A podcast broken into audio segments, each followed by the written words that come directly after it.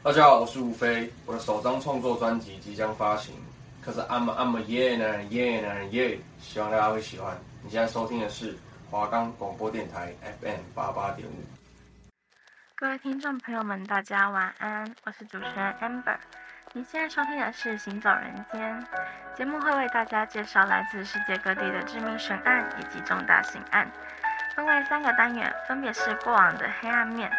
带大家了解案件发生的过程，内心深处的邪恶，让大家了解案件发生的起因，以及暗自影响的社会，与大家分享我的看法。另外，我们的节目可以在 First Stories、Spotify、Apple Podcasts、Google Podcasts、Pocket Casts、Sound Player，还有 KKBOX 等平台上收听。搜寻华冈电台就可以听到我们的节目喽。接下来就让我们开始介绍今天的案件吧。今天想跟大家分享一则发生在二十五年前轰动全台湾的白小燕案。此案是台湾司法史上最重大的刑案之一，也是一九九零年代中华民国政府迁台以来最重大的治安事件之一。在那个年代，可以说是台湾社会最黑暗的时期，因为在一九九六年十一月三十日发生了彭婉如命案，而在一九九七年一月八日发生了刘邦友命案。那现在呢，就来跟大家分享一下白小燕案整个过程好了。现在就来跟听众朋友们分享整个命案的过程。在一九九七年四月十四日，当时就读台北县林口乡行吴中学高中部普通科。二年三十二班的白小燕，那她是知名艺人白冰冰跟日本知名漫画剧作家委员一起的女儿。当时在林口乡忠孝路五百五十三巷住处离家上学途中，遭到陈进兴、高天明、林春生三人强行押上车。再往呢，当时五股乡西园路两百八十七号的租屋处，随后呢，白小燕在租屋处被他们用黄色胶带缠绕头部，仅留鼻孔呼吸，再以白色绳索捆绑。最后呢，他们用立可拍拍摄了他们把白小燕绑起来的照片。那当天晚上呢，白冰冰就接到勒索的电话，那要他在当时的桃园县龟山乡，就是现在桃园市龟山区。然后那边的长庚高尔夫球场大门口守卫室旁边的墓园，那白云到了之后呢，在那边呢发现了女儿的物品，然后还有一张纸条，上面写着歹徒他们勒索了五百万的美金，那他们要求是旧钞票，然后不能连号。然后里面呢，除了就是他的女儿的物品之外，还有他女儿的照片三张嘛，还有一截小指头。那警方在接获报案后呢，就成立了零四一四专案小组，准备在付赎款的时候呢追缉歹徒。但是呢，从这天开始，就是从白小燕她失踪的那天开始，新闻媒体整天就守在了白家门口，最后连他们交付赎款的时候也一直紧跟。有两家平面媒体呢，就是在还没有确定人质白小燕的安全的时候呢，就大肆的报道啊，泄露了他们的消息。在四月十五日至十九日间呢，歹徒多次来电，不过因为他们使用的是盗拷的行动电话，然后也就是俗称的王八机，所以导致警方无法掌握他们的行踪。在十八日跟十九日的时候，歹徒多次与约定取款地点。总共换了七个地点，从台北市啊到桃园市都有，但是他们一直都没有现身。那此时呢，白冰冰为了确认他女儿的安危，曾经有透过歹徒询问了一些关于他女儿的一些问题，来确认说他女儿是不是还活着。那四月二十三日的时候呢，歹徒再次来电，那约定他们是他们是约定在新竹市交，呃，不过呢，歹徒再次爽约没有现身。在四月二十五日的时候，歹徒再度约定在桃园取款，但仍旧未现身。此时警方已经掌握他们三个人的行踪，在台北县的三重市等五个地点同步搜索。逮捕到了共犯林志能跟吴在培，警方呢，另外在三重市发现了主犯陈进兴跟林春生，警方立即围捕，然后双方经过了短暂的枪战，歹徒逃脱了。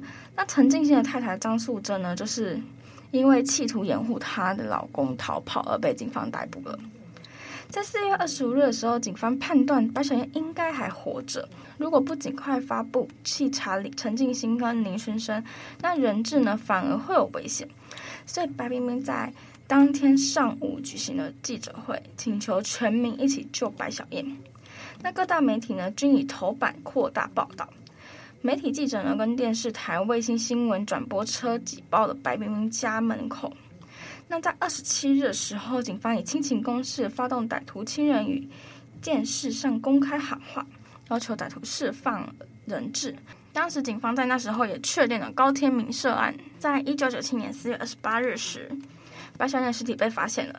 绑匪在撕票后，将尸体弃尸在当时的台北县太商乡，就是现在新北市太商区。那当时的法医杨日松呢，相验后认为死因是因为他是用尼龙绳从正面勒毙。那他过世的时间已经有八到十天了。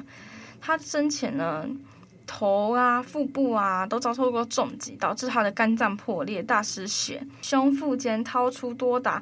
五百毫升的内出血，而白小燕遭切除的左小指断指以铁丝紧紧捆住，那并发现她的处女膜呢有破裂，表示她死前曾经遭受过非常严重的凌虐跟强暴。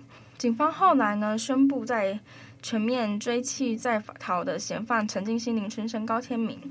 后续呢，他们就陆陆续续在各地大展开大规模的追缉。那他们三个嫌犯呢就开始逃亡嘛。在五月二十四日的时候，警方收押涉嫌藏匿逃犯的张志辉。那这个张志辉是谁呢？张志辉就是陈进兴他妻子张树贞弟弟。那张志辉就说，他在五月上旬送食物到板桥市，就是现在的新北市板桥区嘛，大观路的一间工厂，送食物给陈进兴他们三个人。那检察官在二十三日的时候，率一大批人员到大观路一带搜索，但查无所获。在五月二十八的时候，侦办此案的板桥地检署收到在逃嫌犯林春生、高天明、陈进兴三个人合写的现实信。那信中呢，指称绑架案是他们三个人犯的，跟现在被他们警被警方在押的三个人并没有任何关系，要求释放他们。在六月六日的时候，三人绑架了时任台北县议员蔡明堂，得手了五百万。那蔡明堂因为受到恐吓，所以不敢报案。这个案件呢，在陈进兴他们落网之后呢，才曝光。在八月八日的时候，他们三人又再度犯案，勒索了台北市北投区的一个陈姓商人五百万。在八月十一的时候呢，陈进兴持枪闯入了台北市富阳街民宅，然后捆绑了他们三个。那时候在屋内的女生，当时员警张瑞荣因故察觉，并在该地址的楼梯间巷道啊发生了就是追逐枪战，然后那个员警呢张瑞荣就身中了两弹。那陈进兴抢夺路人的自行车，然后沿着和平东路向北逃逸。他所使用的。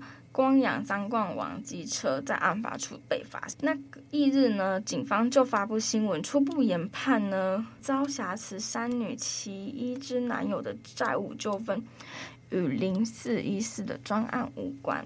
以上的案件都是数日后因报纸报道而曝光。当时政府中高官除了主管警察事务的内政部以外呢，没有一个人知道的。后来呢，内政部长叶金凤因为藏匿案情，在十五日的时候道歉，警政署长姚高桥请辞获准。那在一九九七年八月十九日的时候，民众检举在台北市五常街的五三巷，还有龙江路三百二十八巷，发现了林春生跟高天明。警方派遣员警曹立明跟黄庆才前往查看。林春生跟高天明呢，分别持了手枪和乌兹冲锋枪拒捕。后来呢，原警曹立明中弹殉职后，黄庆才负伤，林春生则被随后赶来的支援警力逼到防火巷，身中六弹身亡。有一个说法是说他是自杀的。后来呢，事后民众。一度目击到高天明骑乘抢来的机车出现在附近，警方出动八百多名警力逐户搜索，但查无此获。这次的行动也被称为五常街枪战。此次枪战创下很多纪录，包含警方第一次出动维安特勤队，出动最多警力，也是台湾电视台第一次直播枪战画面。在十月二十三日，台北罗斯福路一段的方宝芳外科整形诊所也发生了一起命案。医生方宝芳跟他的妻子张昌碧跟二十一岁的护士郑文瑜三个人呢，他们都被用黄色胶带蒙住了他们的眼睛、口跟鼻，和绑住了双脚。手铐呢，他是反铐他们双手，那遭到头部一枪毙命。事后呢，证实为高天明和陈静心强迫医生帮那个高天明进行整容手术，然后那个护士呢，死前更是遭到了陈定兴的性侵害。那同年的十一月十七日呢，警方接获线报，在台北市石牌路发现了去风月场所消费的高天明，随后警方就派人去围捕他嘛，双方也是发生了枪战，高天明最后在无路可逃之下呢，举枪自尽了。一九九七年十一月十八日，陈进兴在午间的时候闯入了台北市一间民宅内，企图强暴一对沈姓姐妹，但是他们最后没有成功。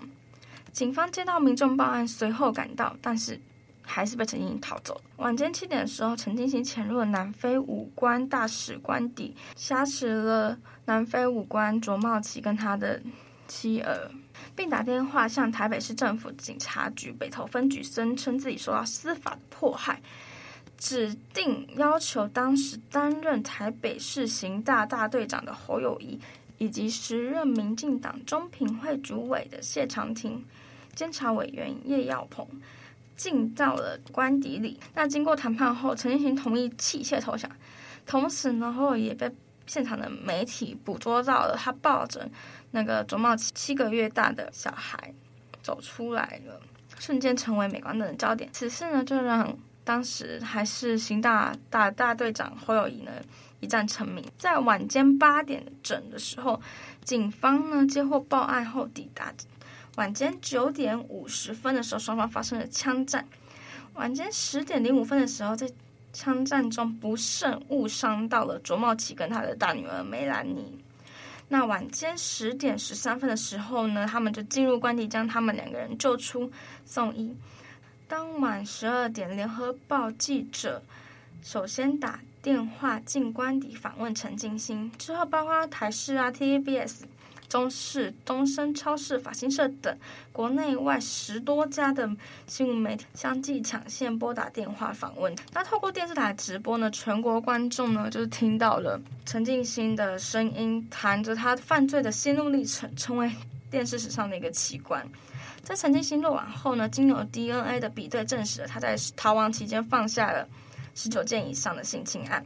那受害者年龄呢上至六十，下至十三。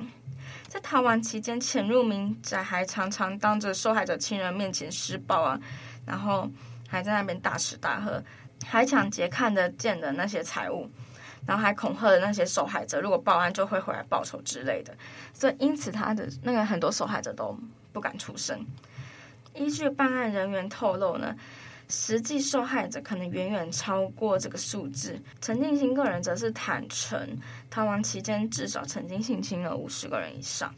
那在一九九八年一月二十三日，板桥地方法院宣判呢，判决陈进兴五个死刑，两个无期徒刑。张智慧则是无罪，获得当庭释放。张树珍日后也被判无罪。白明则表示对这个判决呢不满，认为呢他们两个人之前对案件一定知情。正义没有被宪章。那在十二月二十四日，中华民国最高法院判处陈进兴三个死刑确定，可以立即执行枪毙。那检警考量白小燕案呢，还有很多共犯跟细节还没有厘清，陈进兴还有可能涉及到其他重大刑案，以及当时惩治盗匪条例仍存废议的因素，并未立刻执行枪决。一九九九年十月六日，奉那个法务部部长叶金凤的批准，以陈进兴于土城看守所枪决伏法。那我们现在讲解完案件的大概的过程，那我们就来进入到我们第二个单元。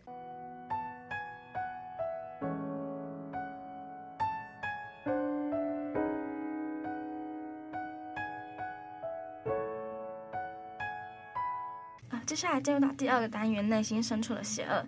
这次呢，除了跟大家聊案件之外呢，那我们在这个单元，想要跟大家聊一下这个案件最重要的人物，就是陈静心。那首先，我们先聊聊他的这个人的出生背景。那他呢，是他的母亲未婚怀孕的时候生下他，生下他之后呢，因为母亲再婚嘛，所以他就把他交给外婆抚养。那外婆对这个小孙子呢，非常的呵护，他要什么就给他什么，就蛮溺爱他。然后陈进兴从小就很好动啊，很不喜欢学习，然后就结交到一些不好的朋友。在他成长过程中，就犯下一些案件。后来呢，因为他越长越大嘛，外婆也老了，也管不住他了嘛，就把他再送回他妈妈身边。后来他这个他妈妈再婚之后，这个继父对他蛮好的，他送去就是庙宇当那个雕刻师傅的学徒。但是因为陈静心他定不下来，所以他学几天就跑了。跑出去之后呢，又去找他那些坏朋友，又犯案了。后来呢，继父就把他带他身边做水泥工。过程中，陈念心偷人家电热器就被移送了。之后，他就一直在监狱里进进出出。陈念心之后还陆续犯案，像是强盗案啊、偷窃案，还有持刀伤人的案件。那后来他是因为强盗的案件会被办的比较久，出来之后呢，发现呢，疼爱他的外婆啊，跟他对他最好的继父啊，他们都相继病逝了。所以呢，他回去找他那些不好的朋友，开始为非作歹。跟听众朋友们补充一点，他当时陈进兴在绿岛监狱的时候，他就认识了林春生跟高天明了。那讲完了他的背景之后，就是因为我其实这个案子我是从就是阿禅师所写的《台湾大案鉴识现场》中看到的。那我资料也蛮多是往这边查的，里面就有提到说人性是善恶的抗衡。在里面的章节谈到陈进兴的时候，他是这样写的：若给他正向的助力，是否就能避免这些悲剧？或许制度更加的完善，也许就能强化社会的安全网，让整个治安系统更加的稳固。那我们想跟大家分享一下歌曲呢，缓解一下这个沉重的气氛。那今天跟大家分享的是来自林俊杰所演唱的《黑夜问白天》。我个人听完的感想是，觉得这首歌就很像受害者的心声，因为他们遭遇到那些凶险的伤害的时候呢，没有人就在他们受害的当下赶到身边，然后就没有人有办法去帮助他们。半天上的秃鹰那张脸。半生中的记忆在盘旋，第五十三天后的日夜线。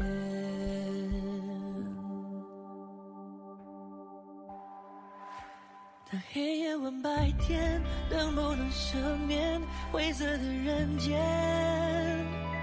别交换吧，日夜冰封的来自目光的明信片，它无声无色无言，翻过山巅跟我扮鬼脸，在黑夜和白天拼命往前，听不到救援，命运太疯癫，每一眨眼都很悬，那对你。中的黑夜也飞过去老远等再见不如说一次再见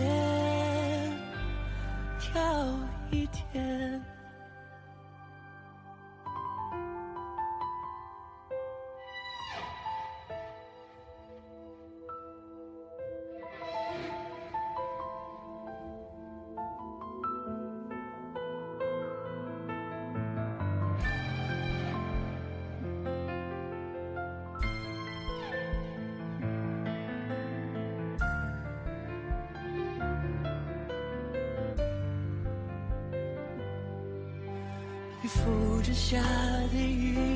真，的雪，细胞之中的绝望在喊冤，被五十三天的孤单抽一遍。等黑夜问白天，能不能赦免灰色的人间？别交换吧，日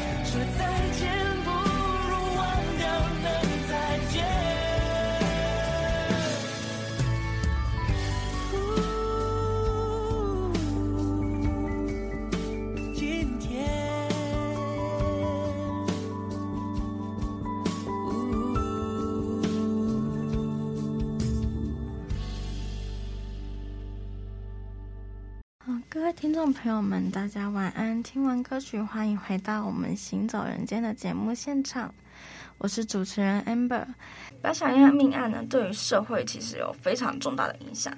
那我今天就来跟大家讲四个。曾经先在逃亡期间，谢长廷曾经表示，为了鼓励他投案，他愿意组织成律师团，为他跟他的家属辩护。然而，在陈静心挟持南非无关卓茂，谢长廷因歹徒要求三度进入现场谈判，而白冰冰也因此对谢长廷不满，并于一九九八年中华民国直辖市市长暨市议员选举中。制作广告录影带，控诉谢长廷绝对不是好人，也不是坏人。事实上，广告最终播出造成负面效果，仅播一天就停止了。最终呢，谢长廷是当选了高雄市市长。那此案在曝光后的一九九七年的五月九日呢，中华民国立法院在野党民进党呢跟新党就要求限期破案。民进党还发动立法院倒阁案，要求时任中华民国副总统兼中华民国行政院院长兼国民党副主席连战为治安败坏而下台。当时内政部部长林峰正为此辞职，时任的行政院政务委员马英九也对外宣布辞去一切职务，促成了连战内阁改组。而白案的发生，影响到人民对于当时李登辉政府的信心。除了当时在野党民进党跟新党能，找到批判李登辉政府的着力点，当时部分民间人士也提倡了全民罢免不肖贪渎李登辉总统的行动未果。因应白案，在野党要求倒阁，并要求时任的中华民国总统兼国民党主席李登辉。到立法院接受质问，却因没有法院而无能为力，也凸显出当时台湾宪政制度的不完善。那在社会的方面，由于白小燕命案查气严党，导致陈进兴等人又连续犯下多起抢劫、强暴、杀人的重案。人本教育基金会以及彭万如基金会一百多个社会团体共同发起了五零四吊唁小燕，为台湾而游走大游行。于五月四日走上街头抗议，以妇女、儿童人身安全为主轴，希望他们谋求安全的生活空间以及成长环境。由作家刘霞担任这个游行的召集人。游行声明中强调，游行是公民的行动，要求总统认错、撤换内阁。游行民众呢，他们手缠白纱。拉持紫色纱布，高举杯啊、愤怒啊等黑色抗议纸板，以及提多角万人横躺，表示他们的愤怒跟抗议。陈设义发表声明，抨击了当时的行政院长，要求连战下台负责啊。时任的政务委员马英九呢，提出了辞官隐退的声明。在五月十八日的时候，人本教育基金会又结合五百多个民间团体，举行了五一八用脚爱台湾的游行。各政党啊，以及工会都动员了成员参与。新党跟民进党，还有绿党跟建国党呢，都走上街头，持续高喊“总统认错，撤换内阁”，以及“认错，认错，认错”等口号，以镭射光束投影认错的脚丫图案于总统府塔楼墙上。游行群众呢，躺下以粉饼画下身形签名，以表达他们的意见。两场游行呢，主办方都宣称达到十万人以上，为台湾重要的社会运动之一。游行对李登辉政府和中国国民党的声望遭到严重打击，也间接导致了他们两年之后呢，中国国民党首次失去了中央执政权。那第三点就是在新闻伦理的方面呢，当时白小燕遭到绑架，大成报与中华日报在人质未获安全之时，就发布了新闻置人质的安危于不顾。而在确认白小燕遇害的消息 TBS 和自立早报呢，刊登出被害人裸露的照片，而中国时报也刊出白小燕惨遭凌虐的尸体照片。有媒体在采访新闻的时候，紧随家属缴付赎款，打草惊蛇而使歹徒逃脱，种种行为引起舆论不满。五常街枪战时，不少摄影记者为了抢到第一手的画面，不顾自身的安危，混杂在警方中。那警方不仅还要抓嫌犯，然后还要把那些记者，就是也怕波及到那些记者，所以也要把他们比较撤离现场嘛。媒体呢，对于就是这个案件。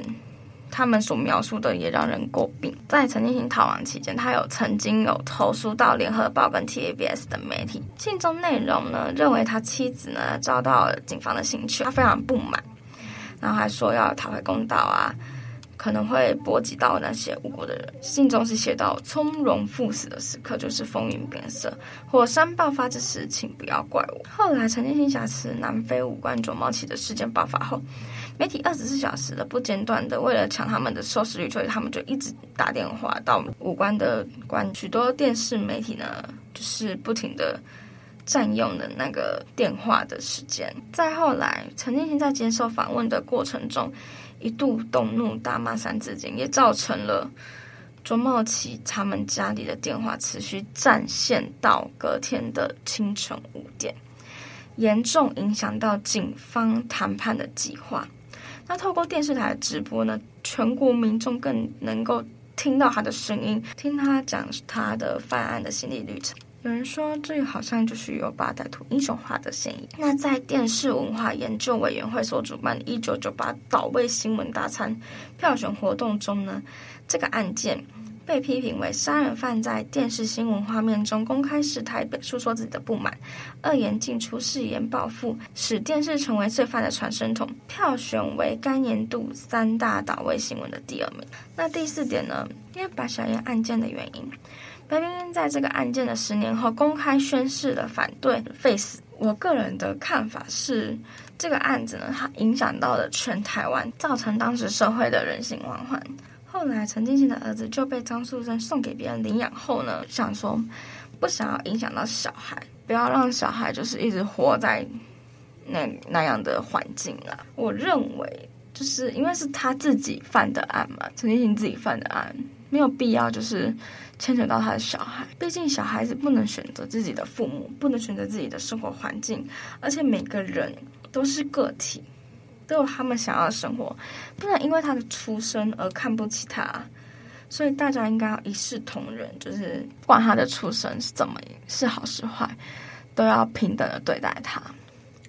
那最后呢，就是还是希望大家可以脚踏实地，好好的做人，哎，这样台湾的社会才不会人心惶惶，每天都担心害怕之类的。那本期的节目就到这里喽，感谢您的收听，这里是华冈广播电台 FM 八八点五，节目行走人间。我是主持人 Amber，我们下礼拜见，各位听众朋友们，大家晚安，大家拜拜。